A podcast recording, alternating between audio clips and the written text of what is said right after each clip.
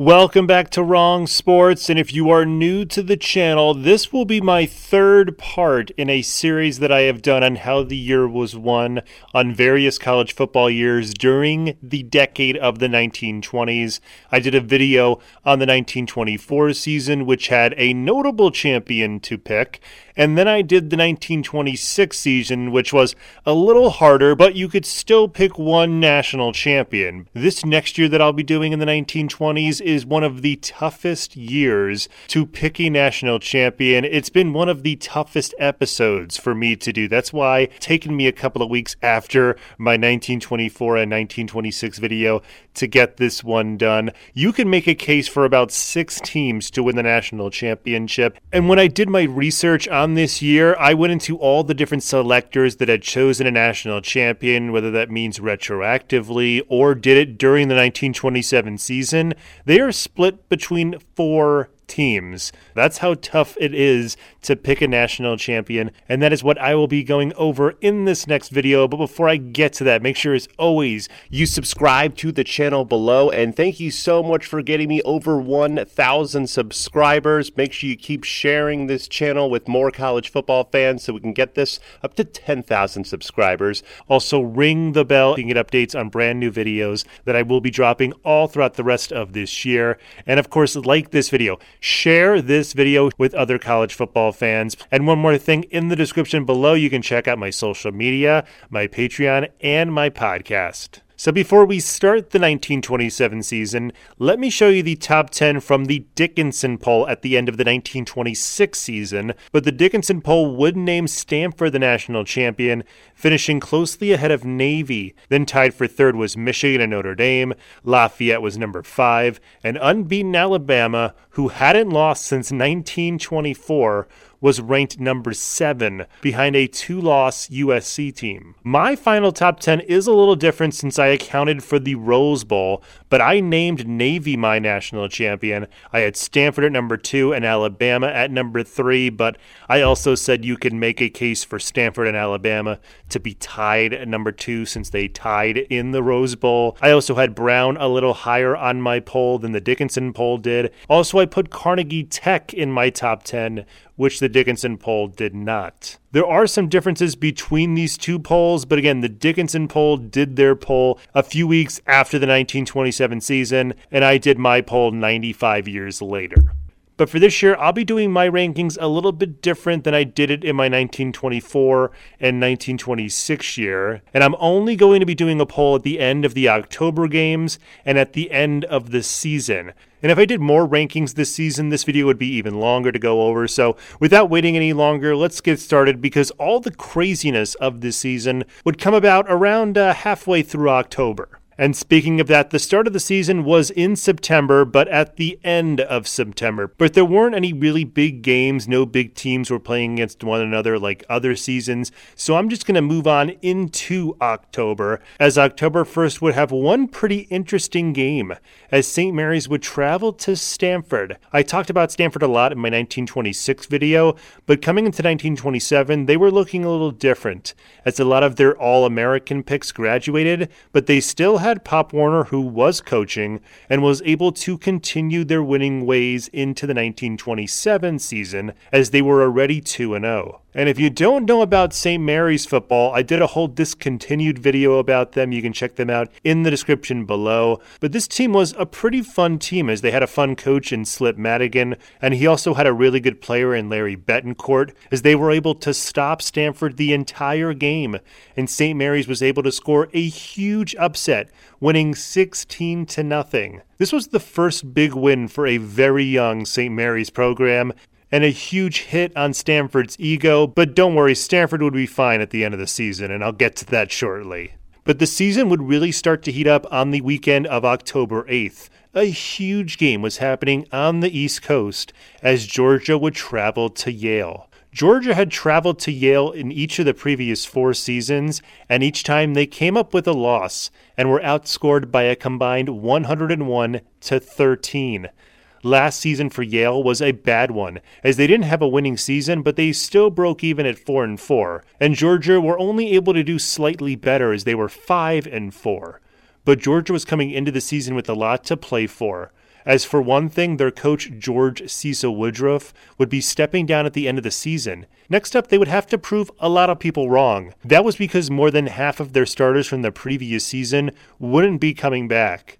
But fortunately, they would be bringing back two really good ends in Chick Shiver and big six foot three end Tom Nash, who, yes, was pretty big by 1927 standards. Yale, meanwhile, were led by an amazing line that would have two All Americans, and they were led on offense by halfback Bruce Caldwell who played last season at Yale, as well as played at Brown. Caldwell would score a few times in Yale's first game, but in this game, Georgia was holding him out of the end zone, and fumbles would be the thing that would win Georgia this game as a Yale fumble at its own nine yard line set up an early Georgia touchdown, and then Georgia would score again to take the 14 10 lead. Neither team would be able to score, and the closest a team would get would be late in the game, as Caldwell would fumble just as he was about to cross the goal line, and Georgia held on to win.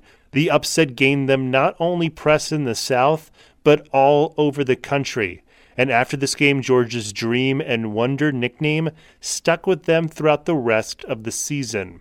Okay, October 8th was definitely turning up the heat on this season, but October 15th would be turning a blaze to this season because there would be two very important games. First off would be a game happening out west, as USC and Stanford would have a huge early season matchup. Stanford already had a loss, and USC were coming into this game 3 0. USC were led at coach this season by Howard Jones, and he had a great all around athlete at quarterback in Morley Drury. Both the coach and the quarterback had not beaten Stanford since they had come to USC, and this was looking like maybe they would break through, as it was a close affair all game. But in the end, USC couldn't upset Stanford in Palo Alto, but Stanford couldn't win either and this game ended in a 13 13 tie. The tie would make the PCC championship even muddier at the end of the season, and once again, USC missed out on their chance to beat their rival. The next big game was happening about 3,000 miles east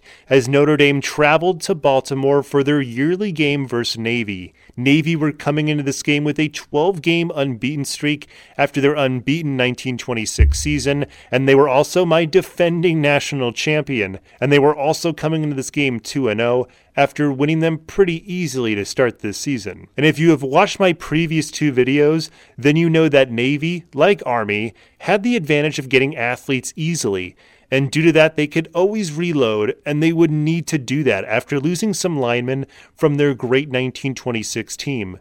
Notre Dame, meanwhile, were also 2 0, but led by Rockne and their captain, as well as future head coach John Clipper Smith. The game would have Navy score first, but Notre Dame blocked the kick and then took over the rest of the game as they bombarded Navy's defense to score three times, all in the second half, and win 19 to 6. As we get closer to my first ranking of this season, we are in the weekend of October 22nd, and this weekend's biggest game was a Northeastern matchup between Army and Yale. Since I mentioned Yale already, let's get a little bit into Army. They were led on their line by tackle Bud Sprague who I mentioned in my 1926 episode, and their offense was led by a talented runner in Red Cagle. He was a recent transfer from southwestern Louisiana who had played from 1922 to 1925, and he had scored 235 points during those four years. He would play in a few games in the 1926 season, but in the 1927 season, his legend would really grow. Unfortunately, it would take a hit in this game, as 78,000 fans would show up to the Yale Bowl to see Yale's best player Bruce Caldwell make up for the Georgia loss and pass for a touchdown instead of running it to give Yale the lead. Yale would then manage to hold off Army and Red Cagle the rest of the game to win 10 to 6 and get a big win after suffering a humiliating loss the previous week. But before I get to the next week, and instead of covering another game, I'm going to be covering another team that was doing quite well at this point and would show up in my midseason poll coming up. Texas A&M was that team. They were in the classic Southwest Conference and yearly battled with SMU and TCU for the title. A&M had won the conference in 1925, but would have a down year of only 5 wins in 1926. Coming into this season, they managed to bring back most of their line, as well as their very talented quarterback, Joel Hunt. Hunt had played about 20 games already and was showing off his abilities in the 1927 season as he had scored nine touchdowns in the first four games, including scoring three times versus an unbeaten Arkansas team on October 15th. In the October 22nd game, A&M would play their toughest opponent in TCU. TCU were 3-0 and 1 coming into this game, and this game would be a rough and tough affair as TCU would hold off Texas A&M and A&M would do the same, resulting in a scoreless tie. The last weekend of October would have a big game in the Midwest and have two teams that I haven't talked about yet, as Michigan would travel to Illinois to play the Illini. Michigan were 4 0 at this point, and they were without Fielding Yost on the sideline, as he left coaching for the second and final time after the 1926 season.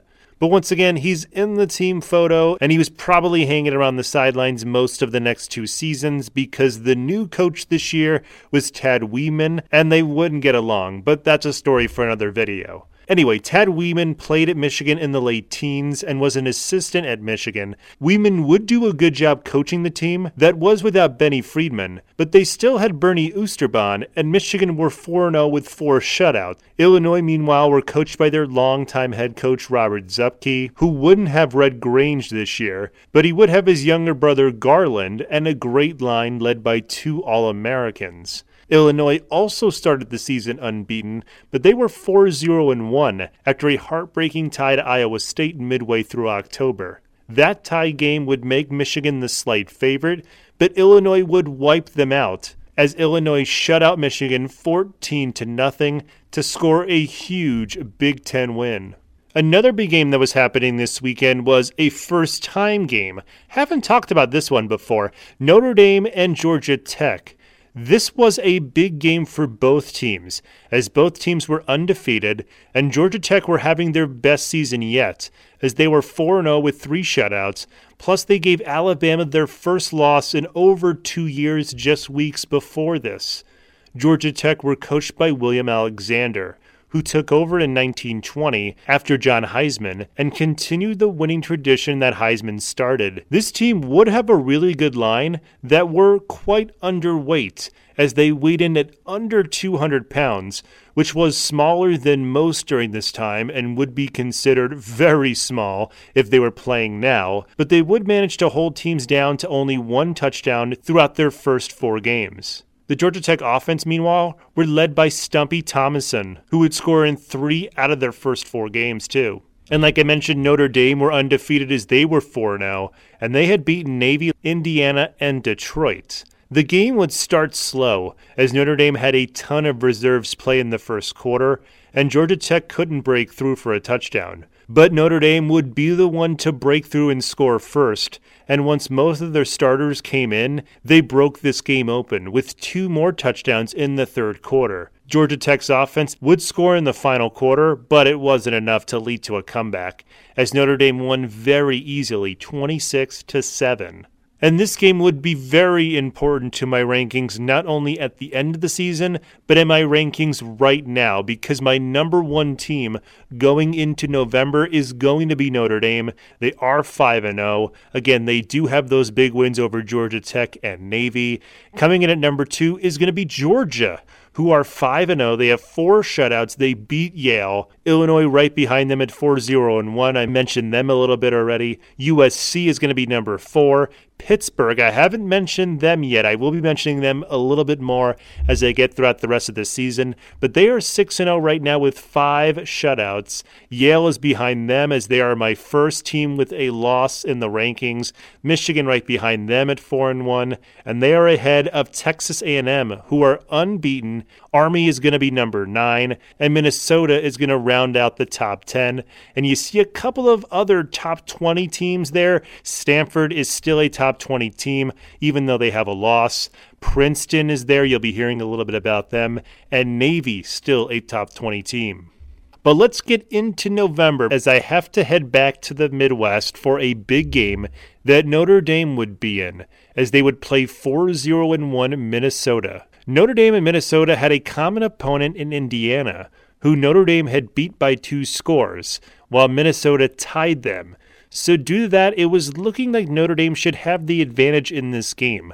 But Minnesota would have a really good team with a good running game led by Herb Joesting, and they had a new and quite unknown player in Bronco Nagurski running pretty much the rest of their team. Nagurski had come to campus in 1927 with quite the legendary story. The story goes that Nagurski was discovered and signed by the University of Minnesota head coach Clarence Spears, who drove to International Falls, Minnesota to meet another player.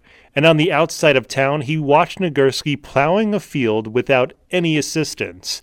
After Spears asked the young Bronco for directions, Bronco Nagurski apparently lifted the plow and used it to point.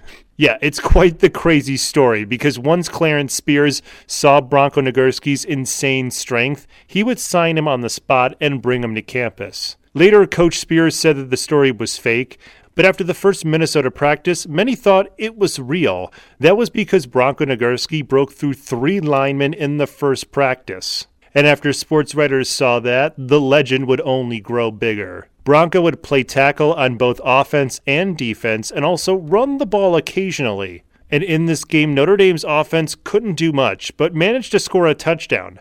After that, Minnesota tried, but couldn't tie it up until late fumbles set up a touchdown, and fortunately, they made the extra point to get the 7 7 tie. But up next this week was the battle for Pennsylvania as undefeated Pitt would play undefeated Washington and Jefferson. Now, if you haven't heard my past two episodes of How the Year Was Won about 1924 and 1926, then you really should, because I mentioned Washington and Jefferson quite a bit, as they always finished with good records and they were always getting better. This year was their best year of the 1920s, as they were already 6 0 with four shutouts and beat another top Pennsylvania team in Lafayette, but their schedule otherwise wasn't so great. Pitt, meanwhile, were a top five team in my midseason poll. Even though their schedule wasn't the best, they were smashing teams as they had five shutouts and won their six combined games by a score of 228 to 7. To go along with that, this rivalry had been going on since 1890, with Washington and Jefferson leading the series early, but going into this year it was deadlocked. Both teams would have a good line and an offensive star, as Washington and Jefferson had Bill Amos and Pitt had Gibby Welch. And this game was looking like Washington and Jefferson could lead this series again, as Pitt were coming into the game hurt and were trying to play the reserves as much as possible, so they can rest them up for big matchups versus Nebraska and Penn State. Another setback for Pitt, besides injuries, was that the rain made the field impossible at Ford's Field to do anything. That would result in no one getting close to the goal line, but Pitt did somehow try three field goals. None of them went in, though, so this game ended in a scoreless tie. But before I get to next week, I have to head down south to Texas A&M, who I have mentioned before a little bit, but I'm going to mention a lot right now because they would have to play two games across 6 days against Southwest Conference opponents. First, they played SMU, who were unbeaten last season and the Southwest Conference champions. But in this year, SMU were coming into this game with a loss, as they fell to a smaller but an undefeated school in Centenary College in October but would still have a chance to win the Southwest Conference title because that loss was in an out of conference game. Fortunately for A&M, they had total domination as Joel Hunt would run and throw for at least two touchdowns in this game as A&M steamrolled SMU 39 to 13. 6 days later, Texas A&M would have to turn it around and play Rice in Houston. And Rice wasn't that good this year as they were 1-6 and 1, but they knew how to stop Texas A&M, and that was to stop their quarterback Joel Hunt. They did that most of the way, as Texas A&M could only get 13 points and Rice could get nothing, meaning that Texas A&M got their second win in 6 days and were one win away from an unbeaten season. And let's go to the next day of November 12th. And I'm going to start with a game this week, which was one of my biggest and probably top five important games of the season as Army would face Notre Dame in Yankee Stadium. If you remember, Army already had a loss to Yale a few weeks ago, but that only made them better, as they would win their next two games by shutout. Notre Dame, meanwhile, had suffered their first setback the previous week with a tie, but were still unbeaten at 5 0 and 1 and were atop my rankings. And if they could win this game, they would stay atop my rankings even with the tie. Unfortunately, this game would not go Notre Dame's way at all, as Army's defense shut out Notre Dame's offense, and Army's running back Red Cagle would do the rest as he had a 49 yard touchdown to start, and then he put up another touchdown on Notre Dame, and then he put up another touchdown on Notre Dame later on in the game to seal an 18 to nothing win. Now I'm going to head out west. Stanford would continue their weird season with an out of conference game versus Santa Clara. This is another team I went over in a previous discontinued episode. I will put the link below as well as in the upper right hand corner. But Santa Clara were a mediocre, smaller Western school as they were 2, 3, and 1. And the previous four times that Stanford and Santa Clara played, Santa Clara couldn't get closer than two touchdowns. This year, though, Stanford would start slow, as Santa Clara would score first, before Stanford would tie it up before halftime.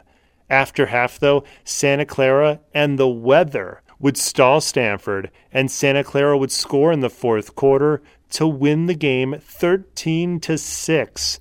This was a huge and very strange upset, and it would dump Stanford down to 6 2 and 1, but both of those losses were out of conference which is something of note for later. And staying in the PCC as I get to the weekend of November 19th, as USC would defeat Washington State 27 to nothing, while Stanford would beat visiting California 13 to 6 to close out their season 8 2 and 1. And that is significant because even though USC were at 8 1 and 1 and had a better overall record, Stanford's two losses had been outside the conference, and they tied USC. In Pacific Coast Conference play, Stanford and USC both finished 4 0 1, which means they were both conference champions and could have been picked for the Rose Bowl. But the Rose Bowl usually only picks one team from the West Coast. So which team were they going to pick? Well, I'll get to that in just a minute because it's a little controversial. But while the Pacific Coast Conference were figuring out who was going to win their conference, there would be some big games happening in the Big Ten, as Illinois would close out their season with a 13 0 win over Ohio State to be 7 0 1 and 5 0 in the Big Ten. Meanwhile, Michigan and Minnesota could face off in what could give Minnesota an unbeaten record in the Big Ten. Minnesota had two ties already and one in the Big Ten, as they tied Indiana, so technically they could win a share of the conference title, even though they had played only four Big Ten games to Illinois' five. But anyway, the game would be a struggle, as Michigan took the lead in the first quarter, but then Minnesota would come from behind with 13 points in the second half, and Minnesota would hold on with Bronco Nagurski helping them out as Minnesota would win 13 to 7 and give Minnesota their first victory over Michigan since 1919. Before I head to Thanksgiving and the last weekend of November, I have to go back east to check in with Yale. Yale at this point were 5 1 and 1, and they were about to play two pretty tough and well known teams. First up was Princeton. Princeton at this point were 6 and 0. They had just beaten Ohio State. This was a really good team. And just to make things a little spicier before the game, Princeton would actually challenge the eligibility of Yale's best player Bruce Caldwell. That was because Bruce Caldwell had played as a freshman at Brown a couple of years ago, meaning that his eligibility this season was pretty much over. Princeton would challenge his eligibility, and it was accepted by Yale, so Yale would sit Bruce Caldwell out for this game and for their final game against Harvard. And remember, this team was at the top of my polls right now, so they kind of needed to win these last two games. Well, in the first game versus Princeton, they were playing at home in the Yale Bowl, and over 80,000 people would show up to see Yale have a tough fight, but they ended up pulling through and beating Princeton 14 to 6 to ruin Princeton's undefeated season after they challenged for their best player to be out of this game. Yale's final game was going to be November 19th, and it would be their first road game. Yes, their first game on the road. They played in the Yale Bowl throughout the entire season, and they would be going to Boston to play Harvard. Now, Harvard before this game were actually okay with Bruce Caldwell playing, but since Yale and Harvard and pretty much all the Ivy League teams were very gentlemanly and had a gentleman's agreement on things, they said no, they were still not going to play him. And they didn't really need him in this game because they thrashed Harvard throughout the entire game and would shut them out 13 to nothing to finish their season 7 and 1. So now Yale, with some pretty good wins on their record, like over Princeton and over Army, would have to wait a couple of weeks to see how this season would unfold. And remember these two games because they're important for my final poll coming up. And now we are at Thanksgiving 1927, and there would be a lot of rivalry games today. I'm going to quickly mention a few as Pittsburgh would beat their in-state rival Penn State 30 to nothing and would finish their season unbeaten. They had outscored their opponents 283 to 20. They had 7 shutouts out of 9 games and they would be the choice that the Rose Bowl committee would make as their eastern squad. The western squad that would be represented in this game would be a little controversial, but I can't get to it yet cuz we're not done with the season just yet. Texas A&M meanwhile would win their conference after a dominant 28 7 win over Texas. A little to the east of the Southwest Conference, undefeated Georgia would travel to play Alabama in Alabama's first game at Legion Field. Alabama were having a down year of sorts, as they had suffered their second defeat on November 12th, as they were upset by Florida. But they could score a big win here and ruin Georgia's season on their new field. Unfortunately, that wouldn't happen, as Tom Nash for Georgia scored first, and then he got a second touchdown later to give Georgia a 20 to nothing lead. Bama would eventually score in the fourth quarter, so they wouldn't get shut out on their new home field, but they would still lose the game 20 to 7. Georgia would have one more game, which I'll cover in just a moment because it's a big game. But yeah, this season is not done, even though we are now after Thanksgiving. We're in the weekend of November 26, as Notre Dame and USC would meet for their new yearly matchup and in front of 115,000 people, yes, that was the number that was given, would show up to Soldier Field in Chicago to watch this huge game. Notre Dame were 6 1 1 and looking for a big win to end their season. USC, meanwhile, were unbeaten as they were 7 0 1, remember. They were at the top of the PCC standings, but they wouldn't be going to the Rose Bowl, so this was kind of a bowl game of sorts. And it would also be a big show off game to some sports writers if they could win it. The game would be a back and forth affair, with USC scoring but missing the extra point which would be the reason why they lost, as Notre Dame scored and made the extra point to hold on and win 7 to 6.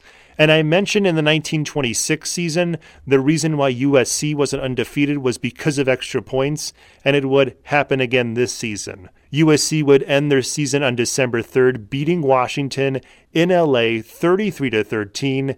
USC and Stanford again were both 4-0 and 1, and it would put the Rose Bowl in a little bit of a pickle since they only chose one Western team to be represented in this game, and since both teams were 4-0 and 1 in the conference and both tied each other when they played, the Rose Bowl would pick Stanford as their Western representative, and the main reason that I can find is that the Rose Bowl wanted to give Stanford another shot at winning this game since they tied Alabama the previous year. But whatever the reason was, it really pissed off USC and pissed USC off enough that they didn't even want to go to the Rose Bowl game for the next couple of years. But now we're going to head to the Polo Grounds as Army would play Navy. Army were 8 and 1 right now and Navy were 6 and 2 and this was a huge annual rivalry game.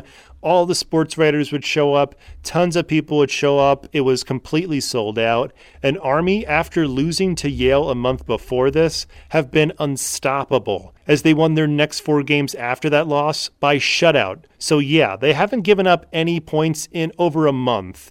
Navy, meanwhile, were having a difficult season as they suffered another loss to Michigan to knock them out of national title contention two weeks before this game. This game was more for bragging rights than anything else, and Navy looked like they might score the big win as they took a 9 to nothing lead, meaning that they were the first team to score on Army in over a month. But in the second half, Army would completely take over and score twice to lead 14 to 9 and hold on to win and end their season 9 and 1. There is still one more game left and it's one of the most controversial games ever and it's still talked about to this day as Georgia would travel to Atlanta for what would be the Southern Conference title game as both teams were undefeated in the conference, and Georgia were the only unbeaten team left in the entire country. They had beaten Yale all they had to do was win this game, and they would be the national champion. The game would happen only a few hours after a bad rainstorm had flooded the field, but some Georgia players and fans would think Georgia Tech watered the field down some more to stop the Bulldogs' running game even more in this game. Along with the field being muddy, Georgia Tech had apparently come up with the plan this plan was that after Georgia Tech lost to Notre Dame, Coach Alexander split his team into two squads and played mostly his reserves for the four weeks after that Notre Dame loss. The regular starters would instead conserve their bodies and practice most of that time solely for Georgia. And this sneaky plan would work, as Georgia Tech stopped Georgia from getting near scoring position, and one of Georgia Tech's best players, Stumpy Thomason, would intercept the pass at the goal line, and they would score again, and Georgia Tech would win the game 12 to nothing in a shocking upset. The win would give Georgia Tech the Southern Conference Championship since they didn't have any losses and their only detriment was a tie to Vanderbilt earlier in the year. Georgia would end their season 9 and 1 and their dream and wonder season would end in a crushing defeat.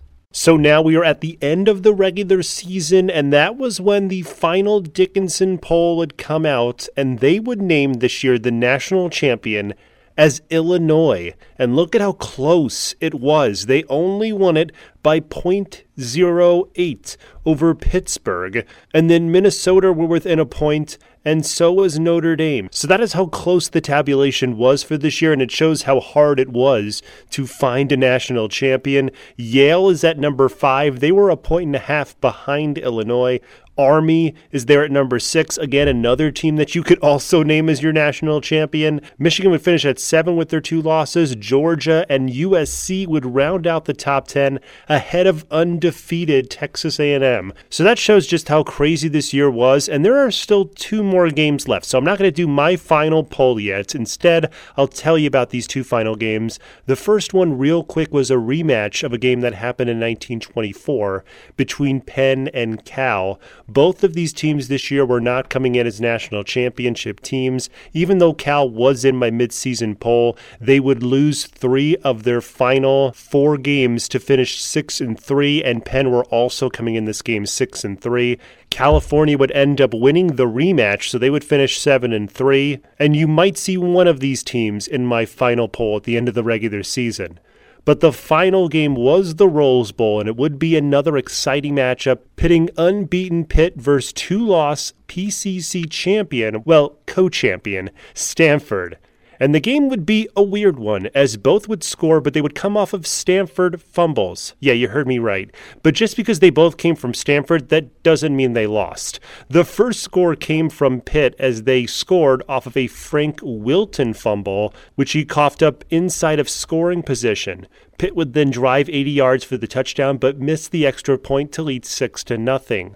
Later in the same quarter, Frank Wilton would make up for his mistake when his teammate Spud Lewis fumbled a yard from the goal line, and Wilton, being in the right place at the right time, picked up the ball and ran in for a touchdown. And fortunately for Stanford, they wouldn't get a tie, as they would make the extra point and hold on to beat unbeaten Pitt. And that would really make my final poll tough to do. But here you go. Here is my final poll.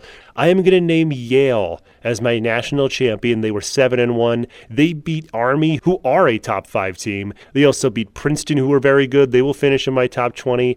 And they beat Dartmouth. They beat both of those teams without their best player. And Yale's only loss was because of a fumble just as they were crossing the goal line to win the game. So that's why I can't really put them any lower than that because my number 2 team is going to be Army, who lost to Yale, but Army's best win would be over Notre Dame, a top five team. They beat them by a dominant shutout. They also beat Navy, but again, they lost to Yale by four points after leading through most of the game. Number three is going to be Notre Dame. They were 7 1 1. Their only loss was to Army, but that was by shutout. So it looks really bad. That's why I got to put them at number three. They do, however, have a lot of good wins as they beat USC. They also beat Georgia Tech, and they tied Minnesota. So schedule alone is the reason why they are ranked higher than other teams, and especially other unbeaten teams, because Texas A&M is going to finish at number four, and they really didn't have the best schedule, but it was fortunate that their division, the Southwestern Conference was pretty good this year because Arkansas was 8 and 1, SMU was 7 and 2, and Texas was 6 2 and 1. So they do have those three good wins and their only tie was to TCU, who you will see finishes in my top 25 poll. USC is going to round out my top five as they are 8 1 and 1. Their only loss was by one point to Notre Dame. Otherwise, they beat Washington, Santa Clara, and remember, Santa Clara beat Stanford. So they were pretty much the best team in the PCC in my mind, and they should have gone to the Rose Bowl Minnesota is going to finish at 6 0 and 2. They are only ahead of Illinois because they have a better schedule as they tied Notre Dame. Number 7 is going to be Georgia Tech. Their best win is obviously over Georgia, plus they did tie Vanderbilt, who's going to finish in the top 25, and their only loss was to Notre Dame, but it was a pretty bad loss. I can't put Georgia ahead of Georgia Tech, even though Georgia smashed a lot of teams, and they also have a great win over my national championship team in Yale but they still would lose to Georgia Tech and not win their own conference. So I got to put them behind Georgia Tech. However, I will put Georgia ahead of Illinois, who's going to be at number nine. And their best win was over Michigan. Minnesota also beat Michigan, but otherwise, Illinois doesn't have a good schedule. And number 10 is going to be SMU. And they're an interesting team because their only two losses are on the road to unbeaten teams, as they lost to Centenary College, a very small school. It's going to finish in my top 25 and they also lost to Texas A&M, but SMU have some pretty good wins as they beat Missouri. They also beat Texas and TCU, so I'm going to put them in the top 10. Stanford's going to finish in my top 25. You also see Centenary College. They are in there because they were 11 and 0 that year. They beat SMU and TCU, but otherwise their schedule were against a lot of very smaller teams, so I can't put them any higher than in the top 25. So there you go. This was a very tough year to name the national champion. If you think you have a better reason for who should be the national champion, please comment below. I'm not going to tell you you're wrong because it was really tough for me to name the national champion between Yale, Army, Notre Dame. I could have also named Texas A&M my national champion. So please put it in the comments below. Also, thank you so much for hanging out with me on this very long journey. Please subscribe to the channel below. Ring the bell. Check out my social media, my podcast, and my Patreon. You can help out the channel there. It's all in the description below. Have a fantastic rest of your day.